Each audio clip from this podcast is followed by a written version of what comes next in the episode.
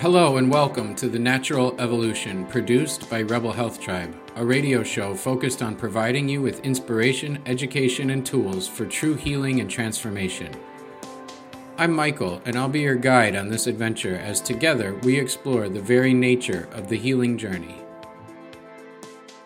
And we're live here with Dr. Nasha Winters. Dr. Winters, thank you for joining us. Absolute pleasure, Michael. Thank you. Dr. Nasha Winters is a global healthcare authority and best-selling author in integrative cancer care and research consulting with physicians around the world. She's educated hundreds of professionals in the clinical use of mistletoe and has created robust educational programs for both healthcare institutions and the public on incorporating vetted integrative therapies in cancer care to enhance outcomes. Dr. Winters is currently focused on opening a comprehensive metabolic oncology hospital and research institute in the US where the best that standard of care has to offer and the most advanced integrative therapies will be offered. This facility will be in a residential setting on a gorgeous campus against a backdrop of regenerative farming, EMF mitigation, and retreat. And I hope that you'll let people who don't have cancer visit your campus because that sounds awesome. And I don't want to generate cancer so that I can go there. We have a wellness arm as well. You don't have to have the big fee to come visit us. cool. Yeah, this is going to be fun. I can already tell. We just had a really fun discussion before we came on air, which is usually a good sign. Um, this is actually the first time that we've met or done anything together. So I'm excited about it. I've watched several of your presentations and um, I love your work and I love everything you're doing. So this is an honor to have you here and I'm really humbled and excited. So thank you. Thank you. I can't wait to dive in because you've got some cool things on the horizon. And I feel, um, I don't know, I just feel honored that we get to have this conversation. And, and I feel honored that I get to watch what you're birthing right now. So pretty cool. Cool. Well, thank you. And um, I guess let's just jump right in. So, my first question if the person I'm talking to is a doctor so far has been Did you want to be a doctor when you grew up? So I did sort of. I mean, that's what's strange is my mom said I was always taking care of all the little animals in the neighborhood, and mm. I would line up all my stuffed animals on my bed and give them medicine and sort of. T- and she said it was a really close tie. I, w- I either wanted to be a doctor or a bank teller. Those were the two things I had running um, in my. In my yeah, I did. I had a, a, definite affinity to healthcare. Worked as a nanny um, all through high school. Um, you know, worked with little kids, some kids with developmental and um, issues. So I was really kind of involved in their healthcare as well. And all the way through college, my first job, real job outside of hot dog on a stick, which is another story at another time, um, was working in a nursing home. Actually, I became a certified nursing assistant um, right when I started college, summer before I started college.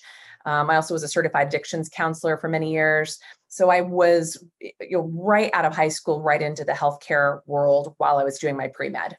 So you started pre med in school yeah. uh, in college. You were pre med, yeah. and that didn't go on for very long before things went sideways, right? I believe you were nineteen. Yeah. So it was yeah. sophomore year. Yeah. Yeah, exactly. Okay. It was my sophomore year, and and really things have been going sideways for so long that I didn't know that it was sideways. If mm. that makes sense, when you when you inhabit a body that doesn't know what wellness is, on any level, you sort of adapt. You just become like accustomed to the aches and pains and the digestive woes and the skin conditions and the mm-hmm. hormonal and the period stuff and all the things. And it just becomes your normal. Like when they told my mom when I was a when I was a toddler, they said, you know, her pooping once a month is just normal because it's she poops once a month. That's just her schedule. That's the sort of BS that we're taught to yeah. believe is that somehow what we get accustomed to is somehow normal. So that kind of is the prelude to the fact that I went good six, seven months landing in and out of the ER every month, sometimes a couple times a month before they figured out what was really going on with me because it was this long track record of, oh, maybe it's her IBS or maybe it's her polycystic or her endometriosis or her anxiety or blah, blah, blah. You know, whatever it was just kept kind of getting written off. Yeah. Um, and another script sent to me and knocked out the door until I showed up one night. Um, a friend drove me, rushed me to the hospital. I couldn't breathe. I looked nine months pregnant. Um, I'd already been losing all this weight, but I kept getting fatter and fatter. Didn't understand what that was at the time. I do now. Um, by the time I got there, my oxygen levels were in the 70s. I was unable to keep anything down. I hadn't had a bowel movement in many weeks. I had excruciating abdominal pain. Uh, my organs, when they ran the labs, I was in organ failure. By the time they did a scan in the um, ER, they realized I had a huge mass on my right ovary and lesions all throughout my peritoneal cavity and lesions on my liver and a bowel obstruction. I was 19. It was just shy of my 20th birthday. I'm the end of September baby. So it was my sophomore year in college, just shy of my 20th birthday. It would still take another couple of weeks before the official diagnosis came in. They knew it was cancer. The fluid, um, the ascites fluid that they were pulling was malignant. They knew all of that, but it still took, this is back in 1991. So it still took time to get the pathology back. Um, and we didn't have the type of testing and the type of yeah. buckets that this type of cancer landed in that we know of today. But finally, when it was all said and done, what had been missed for many months and that I'd had issues with for many years was officially a diagnosis of end stage, stage four ovarian cancer, um, which was also a zebra at that time. And by a zebra, I mean not common to see a 19 year old with uh, terminal cancer in general and ovarian cancer in particular. Wow. So you grew up kind of feeling like hell most of the time and and having various like whack-a-mole type symptoms and so feeling good was never really something you were even familiar with. So you didn't realize I don't feel good. It was just kind of this is how my body is. This is what life is for me until the physical symptoms you couldn't ignore drove you to go to the hospital. And did they, when you were at the hospital like that day, is that when you got all that information? Yeah, I was about 7 p.m. I think when I arrived at the ER, and I didn't finally get fully seen and uh, all the scans and all the blood test results back until early morning hours the next day. Um, and that was when the physician on call basically came in, unable to barely look me in the eye, really shaky, very distraught. Um, I would later find out within that conversation that he had a daughter my age. So I think that was what the trigger was for him as well. Um, but he told me, so we know it's cancer. We suspect that it's an origin of your ovary. We don't have that data back yet. It can take us a few weeks to get those results. But you're so sick.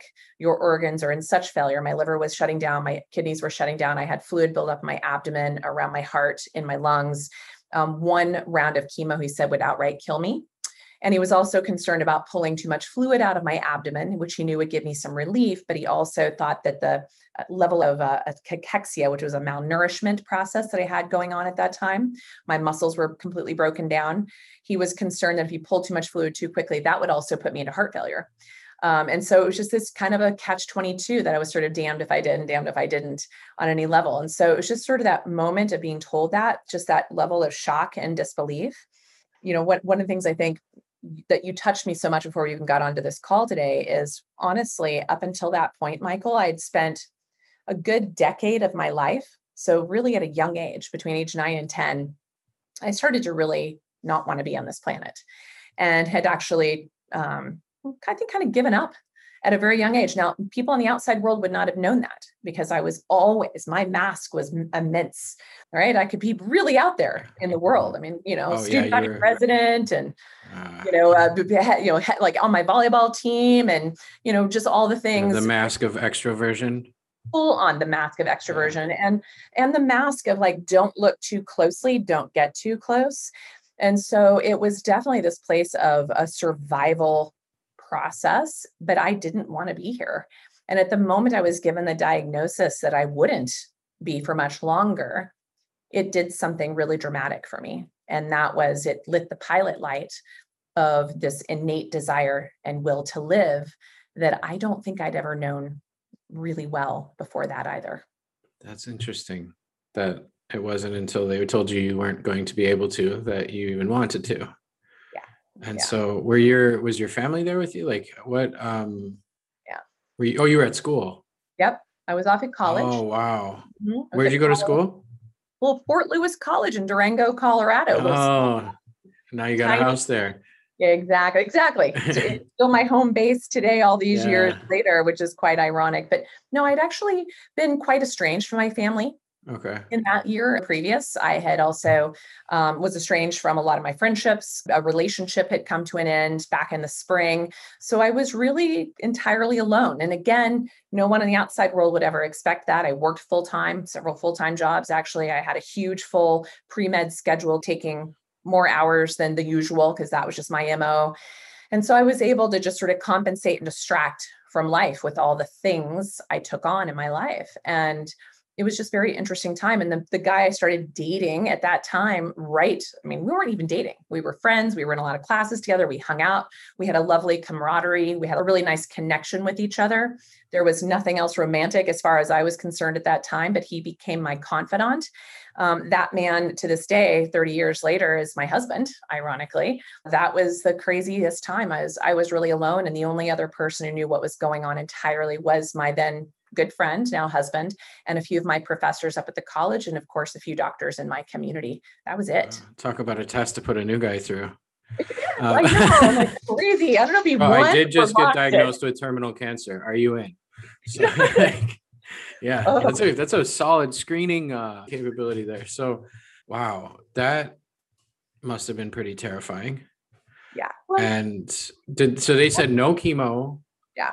No taking the fluid out, which I actually just learned about that yesterday. Our cat has a cancer diagnosis and yesterday started bloating up like a basketball and um, we thought she was just really constipated or something and then they ran the ultrasound and it's fluid and then i asked my wife because she was the one at the vet and i said well can they drain the fluid and she said the vet said he could but that she doesn't seem really uncomfortable right now and that pulling the fluid out will change the physiology and all of that, and it could cause more harm than good.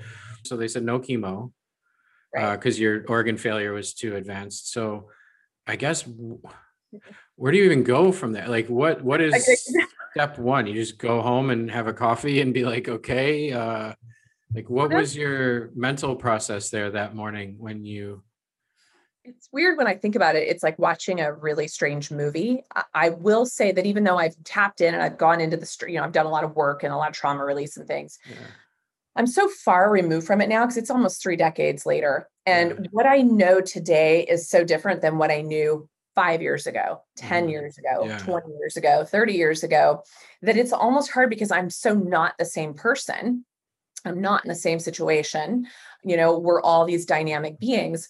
But what I distinctly remember was just this level of there was the first phase was when he told me there was a moment of relief. That was my first feeling. I remember that moment of like, oh, good, here's your here's your exit strategy that you've been longing for for so long. And then almost the second I acknowledged that and tried to embrace that, the next feeling was, oh, hell no, this is not happening. This isn't how it ends. Um, and the other side of me was like, I don't want to die. Right. And so that was the next phase. And all this is happening in rapid fire, literally sitting there in my gown. They did pull a little bit of fluid, about a half a liter of fluid in the hospital because I was incredibly uncomfortable, monitored me for many hours to make sure it didn't put me into cardiac arrest, and basically sent me home with narcotics, uh, which was a really bad idea. What I know now as a doctor, bad idea with someone with a bowel blockage to give them a narcotic, which yeah. freezes Clogs them right up. Yeah. Right. But they were like, here we go. They wanted to keep me in, but I had no insurance. I had no money. So I released myself against medical advice um, because there was nothing they were going to do except for just keep me hooked up to machinery and basically keep me narcotic out. And then they basically gave me the name of hospice care, which wasn't hospice then, it was just palliative in our community, and a name of a local oncologist and to, to touch bases. It was on a weekend. So it was like over the weekend that all hell broke loose in my body. So the next phase was after like leaving the hospital was one of anger, which was very interesting for me. I'm a redhead. Anger is not a difficult emotion for me to engage with. you know, I'm pretty passionate, fiery energy, but the anger that I felt was just all consuming. But it was this anger that basically said, okay, I'm, if I'm going to die, because I had no belief that I would live and I had no belief that I would somehow cure it or, you know, change it, I wanted to understand why. I wanted to understand why. So, curiosity is what was sparked in the anger, which is what led me to my local library, which is what led me to a book by this guy that nobody knew of back then, Deepak Chopra, a book called Quantum Healing. Now, how ironic, he's like a household name today, but in 1991, he was not. And in small town Podunk, Durango, Colorado, there was nothing. And so that's where within the next week, um, between leaving the hospital that night, going to the library that next day that I could, because it was like a Friday night, Saturday, I went to the library. I was super sick, super weak. Um, the Monday, I had the meeting with the oncologist who basically said the same thing like, you're too ill to do anything. even with treatment, we're looking at three months. Um, they still hadn't had all my final results yet. She said, if, if I see anything different when those come in, I'll let you know it would take until the 21st of October of 1991 for those results to come in. That was almost, it almost took three and a half full weeks to get those results, by the way. Um, which, which, was like I, a third of the time of the life expectancy that they gave you. Exactly. Don't exactly. hurry or anything. Just totally. dying and over here. Exactly. But that's exactly it is like, I literally don't think anybody expected me to live to even get the diagnosis. And it was it was just the time and place. We weren't getting those things back quickly. I was going in weekly to have my abdomen drained over a period of almost a month. I had over eight and a half liters of fluid pulled from my abdomen. Oh, wow. Um, exactly. It was incredible. I couldn't eat or drink anything except for tiny sips of water because I still had the bowel blockage. Nothing was going out, nothing was going in. So I, in essence, accidentally fasted for two and a half months, um, which is probably what saved my life. Uh, really fast forwarding to what we know today and the the literature out there, mm. but that total bowel blockage was allowing my body to focus all of its resources on healing versus digesting. So that was kind of an, an accident waiting to happen. And in that time, because I was pre med, because I had a curious brain, because I was exploring what was going on, once my belly came down, I looked like a pretty normal person, albeit quite skinny but I could function. Um, and my pain was managed with ibuprofen and Tylenol. I couldn't do narcotics. And so I was able to kind of stumble through the next couple of months while I started looking, exploring the why I was where I was. And so what was interesting is this is towards the end of the semester. And I decided going into the next school year, the, the next semester, that I would go from a biology chemistry major to a biology psychology major because something in me knew that where I came from, my biography was very, very much related to my biology. Mm-hmm. And I got very curious about that in this time as well. And I think these kind of strange accidents and these strange timings were not so strange and not, not so accidental. And so it was just a, the beginning of what has been a pretty incredible 30 year journey. That's pretty crazy. And incredible. I, I'm impressed that you were able to focus anything to be able to read to study. Like, um, I haven't been through a health crisis like that personally. My wife has multiple autoimmune conditions. In the last four years, we've been through three flares uh, that are pretty severe. Hers is like excruciating full body pain when it's on. And when it's like that, and I'm trying to like function and read stuff and learn things and do all the things, uh, it's very hard to focus and concentrate. I guess it depends on your stress response. You could go into like a fight response, which would get you super focused. I freeze, like freeze is my go to stress response. So then everything glazes over and it's like this fog. And all I want to do is learn all the things, but all I can do is sit there like this.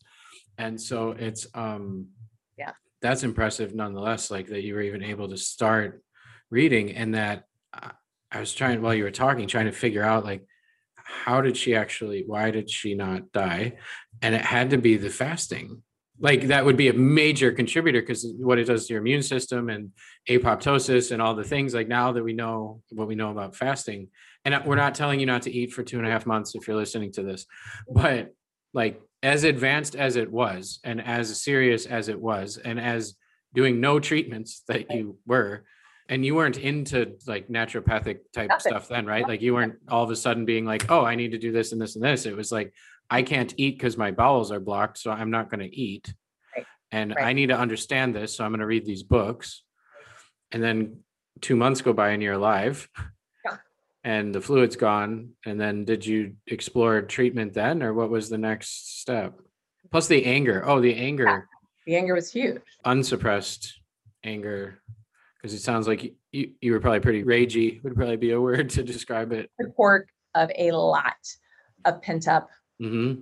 emotion a lot of pent up experiences and, and like voice mm, big time big yeah. time since then I've, I've also studied chinese medicine and mm-hmm. in chinese medicine anger we reframe it as not a negative emotion but one that is the will to become that's how it's described in chinese medicine and so, again, it would still take me years before I was even in that type of educational environment to learn that. But somehow the anger was mobilizing and felt good to me. Okay. So there was that side. When you talked about the clarity and what was coming in, I was super, you know, like always hyper motivated. My survival of what I came from, of the trauma and the background I had, was to be overly academic, to be overly intellectual, to be overly uh, accomplished. Like that was my survival mechanism. Mm-hmm. That's how I got through it. So it was already well honed skill for me. It just got even more so in that time. And okay. so I, I want your listeners to know it's like, again, there was no thoughtful methodology like, I'm going to fast, I'm going to do this. I just wanted to learn and understand. And so that's when I started stumbling upon the work of people like Dr. Otto Warburg. And I started because I was studying pre med. I was in physiology. I was in anatomy. This was pH in cancer, right? Exactly. And like yeah. the mitochondria, the heart and soul of this, the mm-hmm. metabolic fuel system that wasn't really a DNA problem, it was a mitochondrial problem. And I was learning in my studies that it was a DNA problem, you know, but it wasn't quite like it didn't feel like that was still enough. I was also working in a, an addiction center and I came from a long line of, of pretty hardcore uh, addiction in my family of origin um, and trauma and abuse of all kinds. And so part of me working in that environment was to also work out all of my mm. experiences that I had before. You often teach what we need to learn. Absolutely. And I was in my abnormal psych classes at the time, and um, my professor was just enlightening me on all these things I was learning about my family of origin, understanding I had a brother who's a sociopath. I had, you know, addiction, major addictions in my father, a lot of sexual trauma, a lot of, I mean, just physical, emotional trauma. There was so much there, so much there that I knew I had to keep unpacking that. And here's another crazy moment at that time, when I came back in January of 1992, we had a therapist in our school. In our school, we had a woman who just completed her training in EMDR. Oh, cool. 1992. I was her. I don't even know it existed in 92. I thought it was newer it was, than that. EMDR is a trauma therapy for people who don't know. Yeah, a rapid eye movement trauma mm. therapy, which was really powerful. I also stumbled across an amazing acupuncturist in my town who had been an RN before and in her second career later in life became an acupuncturist who also was very medically trained so she was very good to help monitor and support me but she also was able to offer me the pain management and the digestive support which was a game changer mm. And then I was doing my my senior thesis at a local health clinic where I was able to get my scans, my ultrasounds, my CA125, mm-hmm. my other blood mm. tests done at the time just to monitor my case. So that fast forwards to who, what were they offering me at that time? Hey, if you're enjoying the show, make sure you head over to rebelhealthtribe.com backslash kit. That's K I T and grab the RHT Starter Kit, which includes a sampler of four free videos from our professional masterclasses and webinars, the RHT Healthy Sleep Guide, the Wellness Vault coupon book, which will save you money on all of our favorite health related tools and resources, a professional product guide, and a coupon for 15% off your first order in our shop. That's rebelhealthtribe.com backslash kit, K I T, and you'll get all that delivered right away. Also, if you're on Facebook, We've got a fun, engaging, and supportive group over there as well with thousands of health seekers just like yourself. Just search for Rebel Health Tribe and you'll find us. Thanks for listening, and now back to the show. So you didn't do surgery, you didn't do chemo, you didn't do radiation? By the time I was still here, three, four months after my proposed expiration mm-hmm. date, I wasn't feeling good. So the oncologist was probably pretty confused if you called her again even return my calls. This was a very interesting time for me. Nice. So I also realized at that time that um, I went into a very I hate standard of care um, for a period of time. So I just want your listeners to know that that I've come through that as well through the eye of that needle. But there was a good decade in there that really tainted how I felt about standard of care medicine because I was so discarded. I had been ignored or placated to, or even told I was a histrionic female who was just drug seeking for many months leading up to my diagnosis, despite my desperation to find out what was wrong. And by the time they did find out what was wrong, they basically said, I'm so sorry, there's nothing we can do. And by the time I was alive longer than they thought I would be, then no one wanted to even talk to me because they did not know what to do with me. That's the only thing I can figure to this day you yeah. don't fit like you don't make sense to them and to their model and like it just doesn't it must have been a faulty diagnosis or the you know there's all kinds of stories that because it shatters the worldview. Like they have to maintain their worldview of this yeah. isn't possible. This is how you fix this, and she didn't do this, so it can't be fixed. So it must have been wrong. So let's just ah, that doesn't exist. Exactly. Yeah. it's literally like child with the hands over the ears. It was a very strange time for me. It sounds what like you, you, found some amazing people, like on accident, kind of. It just started kind of landing in my in my path. Mm-hmm. And it was very interesting. Um, what you described just resonated so much. You said, you know, it's like they didn't know what to do with you. You didn't fit their model, their expectation. You r- shook up their worldview. Here's the craziest part about me and my personality that was always who I was. My mom tells me I was like that as a little girl, like all the different things. And suddenly, I think that's part of why I had that emotional, like lack of wanting to be on this planet because I didn't fit in anywhere. Yeah. And and so I put on all of the shows like I'm gonna fit in here. I'm gonna be this. I'm gonna be this to everybody. Yeah, chameleon. Right. Completely in, and then inside I was completely out. And so for me, what happened with the diagnosis is it like switched that. It made me want to be completely out, but inside I was completely in in a very different way. And so it was about really renegotiating all of my belief systems all of them. It was about me like figuring out, okay, well, if I'm going to go, I want to understand why. I want to be in this different place. I, I want to have choice in what I'm doing. I want to be personally engaged in this process. I feel like what I did in six months, most people don't do in a lifetime of therapy, you know, or of work like that. And so it was just incredibly, incredibly, incredibly fascinating. And then one little piece that I actually did not let this part of my story out for many years, but I think after Michael Pollan's book, um, How to Change Your Mind, I feel a little bit more comfortable talking about this because there is stigma around it. But my then good friend, who's now my husband, introduced me to psilocybin mm-hmm. um, the night of my 20th birthday. So this is a full maybe two weeks after my hospitalization. So I think I was in the hospital on the 16th.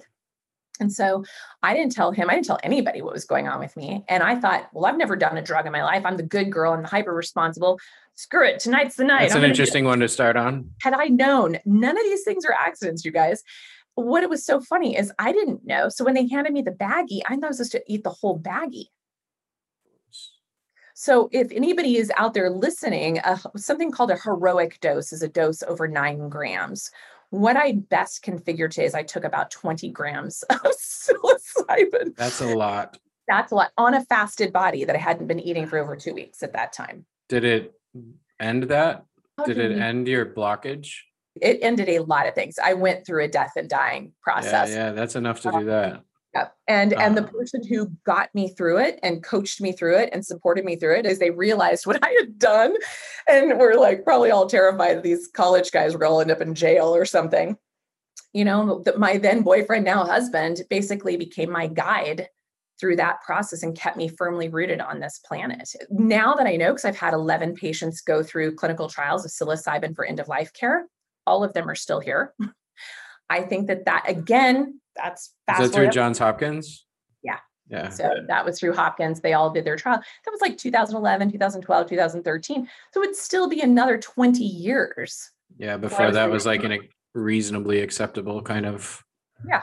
And even yeah. then, I was very careful when I encouraged these. All of them were stage four ovarian cancer patient women when I encouraged them, I said, you know, I had an experience. I was still very, very careful about what I shared of my personal experience. And I was like, but, you know, I found that it was very helpful in me um, connecting with myself in a way that I'd never done before. And then to hear their stories afterwards and them talking about it and writing about it and being written up in the clinical journals and whatnot is just absolutely fascinating to me, especially one who she also was incredibly suicidal throughout her whole process. She the only reason she wanted to live is she had a little girl um, that she had worked so hard to get through IVF and then through adoption the whole bit. And so for her, she knew she needed to live. Like her responsibility was to live for that little girl, despite that she'd already been through like shock treatments, every drug you can imagine. And it wasn't until her clinical experience with Johns Hopkins and psilocybin for end of life care for her stage four ovarian cancer diagnosis that she finally broke through that. And she has been in remission ever since. Her daughter is like grown and married. Now, I mean, this is like incredibly amazing. And so to mm. hear and see stories that repeated similar findings to my own, again, this is not saying everyone run out and do a heroic dose of mushrooms. That wasn't it. But I wanted to be very transparent with your audience and that it's never one thing, it's never one experience. I'm still on this journey learning those were just some very interesting things that aligned in my path that I did not seek knowingly at least, and that um, I didn't have the data for, or the desire, or the intellect for. And in many ways, I feel like it's harder to be a cancer patient today than it was back then because I didn't have a Dr. Google. You know, I didn't have hundreds of well-meaning people, you know, offering me their advice about what their aunt, you know, Josephine did. I read about this one guy who knew this other guy who did this one thing that took this thing and right. yeah my privacy of it, my inability to go finding mm-hmm. information mm. on it, the Western medical closing the door to me saying, ain't nothing we can do. There was no internet. What, what did you do? because there's a lot of analysis paralysis now. Like it's, I've run into it with, with Mira's autoimmunity where like I have 27,000 things I could read in one day. But it sounds like you were really trusting your own intuition when it came to a lot of these things and to these people and to this. And for full transparency, it's a psychedelic experience that flipped my suicidal depression as well. So um, I don't think I've taken 20 grams of mushrooms before, but psychedelics were part of my life pretty much my whole life. And I'd always stayed away from them actually when I was in a really bad mental place because I was scared of like where it would go because you don't really get to decide where it goes. And um, it was kind of a desperation. I've tried everything else and I'm going to just try this. And by morning, it was like my black and white was color. And I've, I've learned since that it wasn't necessarily what the medicine itself did. It was an experience or two and a conversation or two and a realization or two that I had in the night, like through the course of the experience, that I wouldn't have otherwise been open to that shifted something in me that was really profound. Yes, they there's all the physiology and the things that they do in the brain as well, but looking back on it, it wasn't the substance, it was the thing that happened because of the substance or more likely to happen because of the substance. But yeah, so you don't have to feel like you're the weird one dropping the the truth bombs on the podcast. That was my that was my way to get through as well. And something I've studied quite a bit and I'm really well connected to a lot of people within the, the MAPS community. My own therapist helped them design their trials for MDMA. And um, Katherine MacLean was one of the lead researchers at Johns Hopkins, and I know her. She's since left academia, but uh, yeah. she was involved there, and I've met some of those people too. And the, the studies they've done at Hopkins are like, if it was anything else, it already would exist like on the shelves at the drugstore because the study the results are absurd. I think it's like a 90% drop in in depression and anxiety amongst the terminal patients because they they give it to them for like existential dread basically like and yeah. and then they accidentally get better. yeah. I had six patients go through that that are all accidentally still here from terminal diagnoses. Yeah. And we're not telling you that psychedelic mushrooms cure cancer either so don't Oh, I know no. when you're dealing with cancer, yeah. we have to be like, say okay. that re- repetitively. exactly. Well, and I love how what you described a moment ago was that these medicines we've co-evolved with them mm-hmm. the beginning of time. And what they do is they don't do anything to us. They're like the lock and key that opens up and allows you to go like take a peek in a place and access information that is already part of you mm-hmm. or hear information that has been trying to be imparted on you for some time that you were not able to otherwise hear or connect with yeah. that and, and just to take this another step in in cancer what i've learned since from everything from ayurveda to chinese medicine to shamanism to even standard of care all the way down to its um, you know down to the tumor microenvironment et cetera is that cancer is simply a disconnect Okay. It's just a disconnect from self, from other, from community, from culture, from God. It's that's all it is. And, and down to the cellular level from cell to cell communication, intracellular communication, metabolic communication, and metabolic signaling pathways. So you can go very macro, you can go very micro, you can go very esoteric, you can go very literal. Okay. You mentioned you had a number of estrangements right before then as well, and a number of ending of relationships and enough like yeah. Um, a lot of disconnect, a lot of isolation. Yeah. But the craziest part, the relationships for me were the ones that actually kept me more and more isolated. And cutting them away, looking back on it now, always, right? 2020 past vision here. But I feel like that was actually the beginning of my healing was the cutting away of a lot of those relationships and that the cancer was just like the purging, the expression of all that was bottled up you know from that and that it would just continue to ooze. There was plenty to keep oozing for a long period of time and and still you know to this day it's incredible how much we can embody of trauma and not even just our own. You know a lot of us a lot of people don't even realize how empathic they are and how much they take on. You know they always say that we are the sum of the people closest mm. to us and so for me, for a long period of time, the people closest to me were not very healthy, yeah. thoughtful people. Intergenerational and, on a number of levels too. It's like the actual genetics, yes, because they found that mice, like I don't remember how many generations it is, but their DNA 12 generations altered from traumatic experiences. So that's probably about 300 years in human generations at least. And then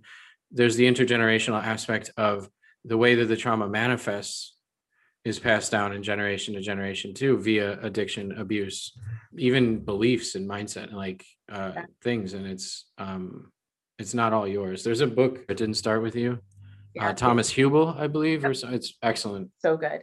Yeah, and that you know, this is it, it gets a little esoteric and out there for people but for me for my experience and for the thousands of patients i've had the privilege of working with we always go here. We always dig into this terrain eventually. We may not start there. People like to hit the tangibles first, yeah. um, but we typically end up there at some point because it, it does tend to be quite a huge obstacle to cure. And for me, in some ways, being told there is no way was exactly the way, right? And it takes the pressure off too. It's like, okay. I can't succeed here, so might as well just do what I want, like at my own yeah. pace it was for me that was the place is just the curiosity. And the funniest thing is you'd think after a certain period of time i would just get more like oh okay i've learned enough and i'll just stop. Every time i ask another question it brings me up 10 more you know? It's like you know it's like oh my gosh if i feel like i've answered this 10 more questions come on its heels. So it's a constant i mean that's where it's so amazing now is to have survived this long and be able to see all the cool things we've learned in medicine in general, in healthcare in general, and cancer in particular, to look back and go, well, that explains it now. Or, oh, I mm. totally understand. Like it wouldn't be till 1996 that I learned of my BRCA status, right? The BRCA um, meth- uh, methylation DNA repair gene hiccup that is of my family of origin. That would be another five years into my mm. diagnosis. It wouldn't be another 10 years beyond that that I learned of my epigenetics. And then I started to understand why I am the person who, when I'm met with stress, I dive in, I go into action Whereas my husband, like you, goes into paralysis. And so I've got excess dopamine. I have um, slow, COMT, you know, lots of SNPs in this department, which basically means I can use um, stress like my superpower. Mm. right. And I have low dopamine and stress shuts me down. See, and that's just, and that's the thing is we are mm-hmm. all wired differently. So I started to understand my strengths and weaknesses, um, and knew how to sort of manipulate them for myself. I keep learning things. I love when you know when I switched my major over to biology and psychology, I ran across the work of Robert Ader, of Candace Pert, of Bruce Lipton. These are the early days of what we were coining um, psychoneuroimmunology. So I basically created an undergraduate degree in psychoneuroimmunology. Mm. So that became, and this was 1992. I wonder if those exist now. Like you can choose it as a degree track, probably. Good question. I don't even know. I haven't even gone to look at that. We should yeah. because I'm sure it exists, you know, as yeah. a track. But not so, then at all. Like those people were lunatics. Bruce Lipton was shunned as a as a madman, like a charlatan lunatic. So was Gabor Mate. So was like anyone who was talking about these things 25 years ago was like, this oh. is total quackery nonsense. I've been like labeled the duck, the quack, the charlatan my entire life, even before I got sick. You know, it's like I've always kind of gone against the stream because I mm, just yeah. have. Well, and because our stream is bullshit too. So that, it's a pretty easy. it's like, ah, that's not a good stream to be in.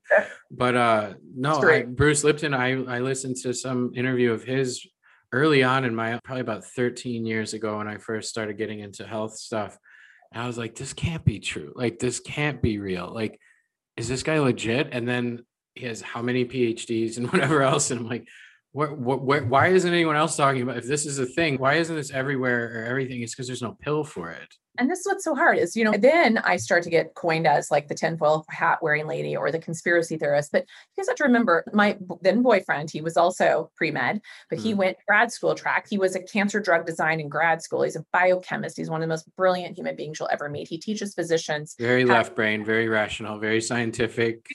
He, I needed that in my yeah. balancing act here. Mm. Um, but it's like he worked for Merck for years, like trying to uh, like have a breakthrough cancer drug because his family was riddled with cancer and like he's lost, you know, multiple family members, siblings to cancer, the whole bit. It's like his passion and purpose and almost lost me to it. And like, you know, all these other pieces. And yet he got in there and realized it has no desire to change the outcomes. There is no impetus to change these outcomes because there's a lot of really good hearted people like himself that were in there that really went in to try and change it but it becomes very evident over time that it's really stacked against you to do so. And so that was really unfortunate. We both are passionate um, scientists and researchers but we also recognize there's a lot of things on this planet we just don't know. The more i've learned the more that becomes really apparent. When i barely knew anything i thought i knew everything and now I know I don't know shit about a lot of different subjects exactly. that I used to think I was an expert in. 100%. And physiology being one of them. Did you see that image that came out in the last couple of weeks of the cell? Yep, stunning. We're trying to act like we understand how all these things work. Like it's so arrogant and ridiculous. and the coolest thing is I am comfortable, completely comfortable in the unknown. Mm. I am completely comfortable in the magic. You know, I'm completely comfortable in the let's keep exploring. It all just is magic. Like that's it. In my life, I'm always gray. I'm always shades of that. Of when people ask me, well, what do you do for this? I'm like, well, it depends. It's always it depends because it's an N of one and it's changeable. It's dynamic. It's not set in stone. So mm. what saved my butt 30 years ago, if I had it all to get today, it probably wouldn't do anything for me today.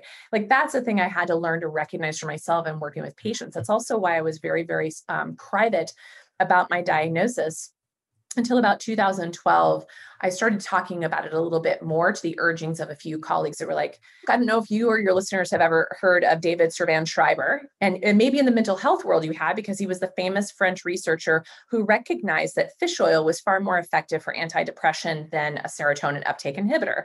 So his research was pretty world renowned. Well, he also became very world renowned with the fact that he was diagnosed with a terminal brain tumor, glioblastoma multiforme, that has a typical lifespan of no more than 18 months with treatment. Okay.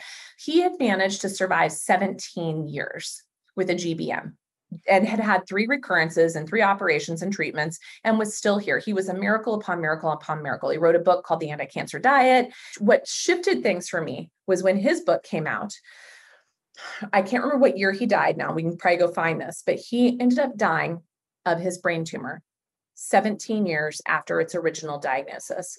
And the book he published post mortem was called Not the Last Goodbye.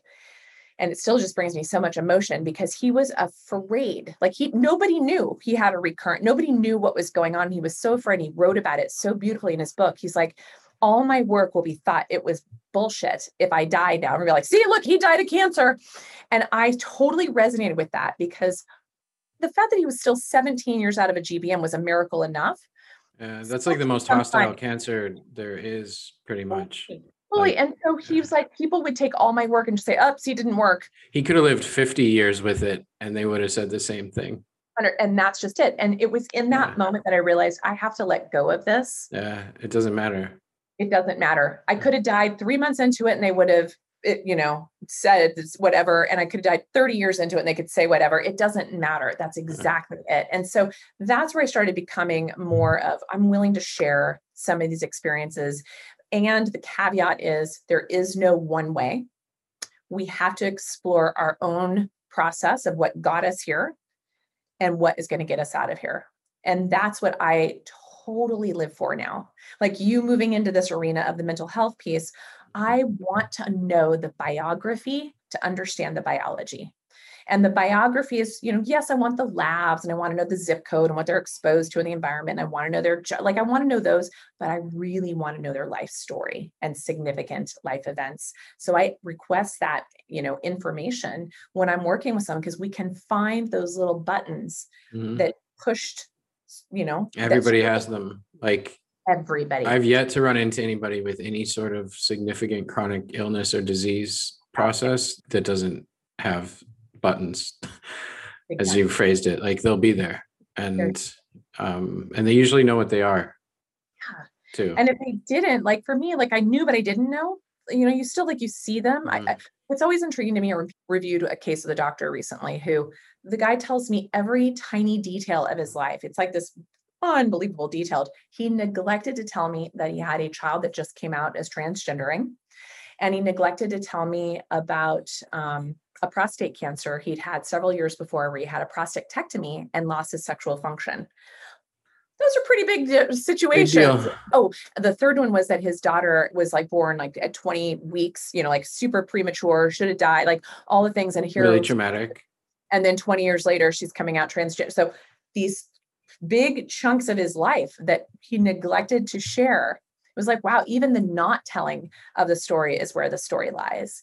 And so those are the things that um, i love what you're creating because we don't give space for this in our culture and if we do, we kind of placate it. We sort of like, oh, just go get some therapy or go meditate or, you know, go take a little bit of low dose psilocybin or what. Like we just, we want to quickly push it out of the room. We don't want to sit in, I, I, call it sitting in the poopy diaper. Yeah. Um, go eat some chocolate or buy some shoes or do some like, when you when you really look at it our whole culture is designed around that like the economy like the the things you're supposed to buy right like do this to be happy grief is a powerful thing. And last summer, almost a year ago, it'll be a year on May 1st. Um, I had a dog for 13 and a half years that basically saved my life like five times. And um, he died last year. And I leaned into it. Like for two weeks, we just cried. And I started reading books. We read books on grief and like really being in the grief and in the books one of the books that laid out that like in western culture in our culture the first thing most people do if someone near them is grieving is like try to cheer them up try to change their mind try to you know or it's been a month you should be okay now or this should be fine or whatever and it's not because you want them to feel better it's because that makes you uncomfortable that they're sad. or like that they're feeling poopy you know and this whole culture is totally designed around like dodging this whole really important uh, thing and it used to be like a community thing grief. You'd have the support and and even not just grief but like the poopy diaper like the rest of the stuff. Any other negative thing in this culture is like go do that look at this buy this touch it and everybody around you is going to be like cheer up do this do it and and we don't learn how to be with it and be in it and like that it's okay like that it's and it's just it's so clear once you see it that it's all a sham. I didn't mean to go off on a tangent there, but I, I felt that was valuable. It's the perfect tangent because what you just spoke to was we've designed a world around us that is constantly trying to protect us from the very thing that can heal us. Mm-hmm. In in um, Sanskrit, grief means guru, which is teacher. Mm. Which I think is very interesting. And to your point, it's like we we even hide death, we hide messy, we hide uncomfortable. You know we're, we're right now dealing with a world where in the united states our survival rate is going down compared to everywhere else in the world. Our longevity is now going lower for the first time in human existence where everybody else is either holding their own or improving. And what researchers call this is they call it the era of despair and the two things taking our lives are opiates and suicide both of those are exit strategies to the intolerable and I get it, as do you, and I'm sure most of your listeners, because I also I spent an, an enormous amount of my life trying to escape the intolerable. Yeah, me too. In a lot of different ways. You get really creative. I was gonna say you, you remove some of them and you realize you're doing another thing, and then you remove that thing and you're doing another thing, and you're just like, exactly. holy shit, there's endless layers of things. But yeah, I've spent probably a total of five ten years of my life fully suicidal and like uh, attempted it when i was 17 and there's nobody in our culture anymore that's not touched by it in some way. No exactly. Uh, i want to just like acknowledge that and thank you for choosing to stay and lean into that because not everybody will choose that and it's okay what people choose like i want i don't want that to be a thing either people will yeah. ultimately do what they need to do but the harder choice is to stay. It, it just is because you don't know what it's going to look like and feel like after because the seduction of the pain being gone immediately is so strong. Yeah. It's all consuming and i understand all the time why someone makes that choice all the time. I have zero doubts why someone would make that choice. Addicts too. Like I totally get it. A lot of my good friends are recovered addicts or still struggling. And it's yeah. it's no judgment. It's it's I totally get it. it and, and and that's what we don't talk about. We don't talk about that of of that piece and what you're creating with this next phase of like having a resource for people to start to find out where is the entry point where's their relighting of the pilot light that mm-hmm. gets them curious about their own healing or their own wound or their own discomfort or their own intolerability? And what is the best fitting support for that? Like what you're getting ready to create here doesn't exist really in this world and to watch what's happening in the world we are becoming even more and more and more and more and more disconnected when we're more connected than ever before in so many other ways.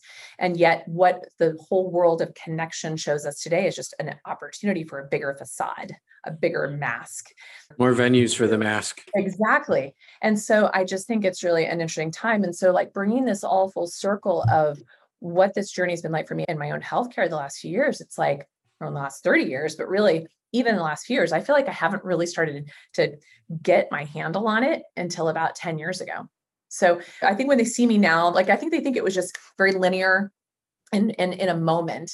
And yet I'm still on the journey. And I love those kind of memes. They're like, this is what we think healing should yeah. be like. But yeah, here's like, the reality. yeah, and that's that's incredibly true. Like I'm trying to that's one of the main points I'm trying to get across with the podcast actually is like this is not linear. And the conversations I'm having now are with people who are way closer to the tail end. And now everybody's in a good place right now and they've been through this healing journey and the, the thing that they dealt with is in the past. And keep that in mind as well, that we're speaking from a place that isn't in it. We talked before we went on air that like if you're in it, like we see you in it is messy and it's squiggly and it's ups and downs and it's not linear and you're going to have a crappy day and be like this is all going sideways and then the next day it'll be great being present in the journey is where the magic's at. Just went in a totally different direction than I had anticipated, but it's been awesome. I just want to know, like, yeah. one one last question is when you saw the acupuncturist and you did the EMDR and you had the insane dose of psilocybin and you had access to that place that was running scans for you and tests and things while you're doing your schoolwork. At some point, you started to get reports that the tumor was shrinking or the lesions were going away or that you maybe were accidentally going to live. At what point did that flip where you realized like i'm actually going to survive this maybe? Or somebody gave you a diagnosis that wasn't terminal? So here's where it gets weird. I've never had someone give me a diagnosis that's not terminal. 1999 was the last time i did a scan because I also shut down my kidneys from the contrast dye. Gadolinium was what I used memorized in the first few years, shut down my kidneys, started getting some CTs, and then started learning about the radiation components of that. It was also when we started understanding that um, BRCA gene and radiation probably aren't good friends, it, it really kicks it up more. So I stopped scanning, I started doing thermography, vaginal ultrasounds, blood work regularly from that point on. The last imaging I had still showed lesions in my liver, still shows peritoneal implants, basically lymph nodes all throughout my abdomen and groin, still shows a small, very encased, it was huge, it was the size of a grapefruit. It's now, or was, I haven't looked at imaging for a long time, but I don't palpate it as much anymore. Um, but it got down to about the size of a walnut lesion in my right ovary. I get pretty good lymphedema to this day. Um, my kidneys are very vulnerable to any changes. So if I eat something wrong or whatnot, I will go into kidney failure pretty easily. So I deal with a lot of lymphedema ongoing. Um, I monitor myself with labs annually, more so if I'm feeling symptomatic at all. I would never say that I'm cured. I think that we all have cancer all the time. I don't aim for a cure. I don't expect a cure for anybody in any situation. I expect that this is a lifelong manageable disease process. And it's become my inner compass. It's become my teacher, my messenger that lets me know you're not taking care of yourself. What are you denying? Where did you become disconnected? Where's the truth? Where's not the truth, et cetera. And so I've had these experiences with this many times throughout. Um, I had a pretty scary bout in 1999 when my liver became massively enlarged. And because my colleagues at school didn't know what was going on, only had a handful of people who knew my history, they were all like running around trying to guess what my diagnosis was. You know, I felt like kind of a, I felt a little weird at that time because I was already alive, but I knew what was going on. The liver mets was on the go, but I dealt with a very stressful rageful year that year. And I no surprise that I decided my liver was the place to flare it up. That's the encompassing organ of anger and yeah. rage. Um, but it was just like these are just examples of looking at this over time. So as far as someone telling me, you know, you're good to go, I, it, I don't like stop. It's not like I get through a treatment and ring a bell and then life is back to normal again. In fact, I tell people when you if you do go through standard of care and you get down and you ring that bell after chemo or radiation or whatever you're actually just getting started there's so a new way to live now you just got yourself out of harm's way it took me a good you know decade to stabilize it and almost another decade more to get to the point where I felt like I was pushing it back to any degree. And in the last decade, I feel like I've just been living beautifully with it. And my health has improved every decade since, which is crazy. My labs look gorgeous, right? It's like the funny things that you see now and the types of things I've done all along. I mean, there's been thousands of things I've tried, hundreds of diets and supplements and IVs and different therapies. I've even considered going and having surgery, but I've since learned for certain things in my body that probably wouldn't be a good idea. I have problems with anesthesia. I have problems with certain medications. So I'm like learning now things about myself that makes me be a lot more aware of how to handle this in the future. If it got on the run again, I have a lot of better ideas of what I would do that I would probably still not go completely standard. I would go to places where I can get very low doses of things based on my tissue assays with certain like local treatments, intratumoral injections. I still use things like mistletoe today. I bring this up to you guys, and that it's just an ongoing living, learning laboratory that I'm inhabiting here. Like you said before, it's not linear. And so I want people to hear that. And my way is not what somebody else with a similar diagnosis should be doing.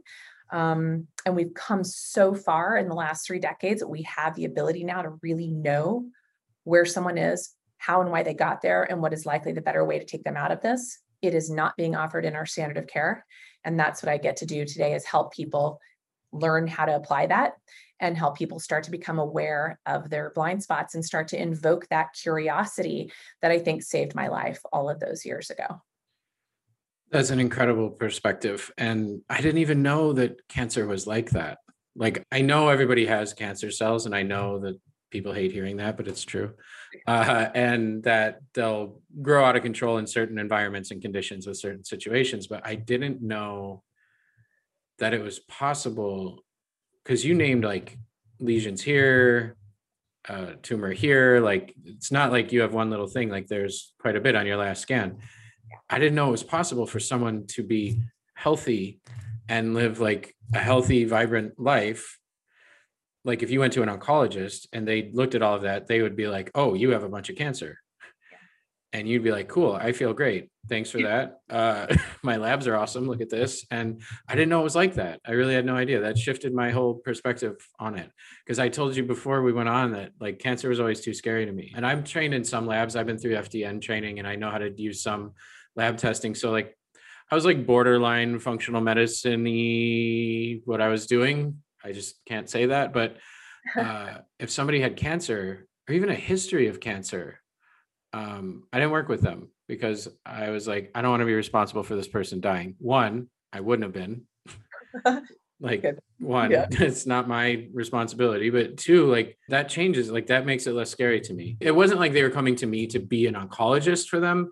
They were working with an oncologist or a doctor, like doctors and things. They just wanted somebody to help them with like their health coaching, nutrition type stuff.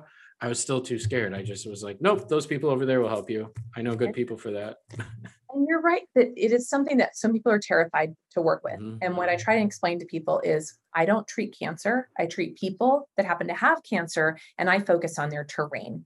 And I focus on the terrain of all the drops in the bucket that have accumulated in that terrain that has led to a cancering process. Cancer to me is a dynamic process. And when you're cancering, it's active having answering like ing like a verb? Exactly. Uh, it's, a, it's a thing right? And so we have we, ways to help people understand like cancering is one thing having cancer is another And so helping people understand that, helping people explore that, having people, like you said, like to realize that this really is a maintainable disease process. And that's where the future of oncology is going, which is super exciting to me. And that there are many conventional oncologists out there saying the very things I'm telling you right trying now. to kill, kill, kill. Yeah, they're Uh, like realizing, you know, what we're learning now is we can actually turn this into a maintainable disease process that people can live very well with cancer for many, many years and likely die of something totally different, not related to cancer.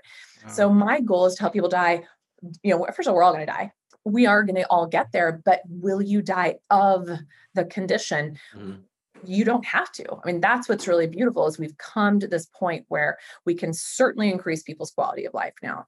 We can certainly um, like help outcomes and help support the body you know going through standard of care with other therapies that help their quality of life and their side effects we can also help um, bring on therapies that help people have less drug resistance and less toxicity et cetera it's it's come so far but what's really shifting is the idea that this is now a manageable disease process much like we treat diabetes or heart disease Yeah, or yeah. I'd, I'd never looked at it like that. It it that changes my perspective quite a bit. So oh, yeah, no, I'm not scared of it as much.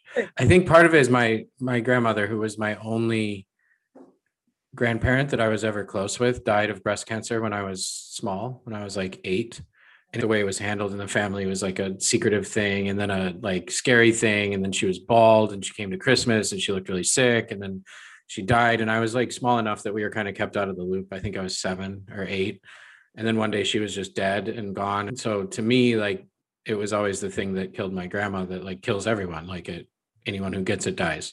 Like that was my understanding as a child. So I think that played a role in my own fears uh around it. But um huge yeah it's and that Yeah. i think is actually that story is likely kind of the cultural story we've created around it as well there's like a mourning process if somebody gets diagnosed with cancer. Like it's like a oh yeah we've already buried you but that's where we yeah. go Mhm. psychologically things are getting better and and you're a huge part of it and thank you for for that. And i know that now you're training doctors and, and training a lot of practitioners and you've trained a lot of practitioners. And it seems to me that like there's a tide that's turning a little bit and that it's a situation that is having more positive outcomes in, in many ways and that the conventional thinking is shifting.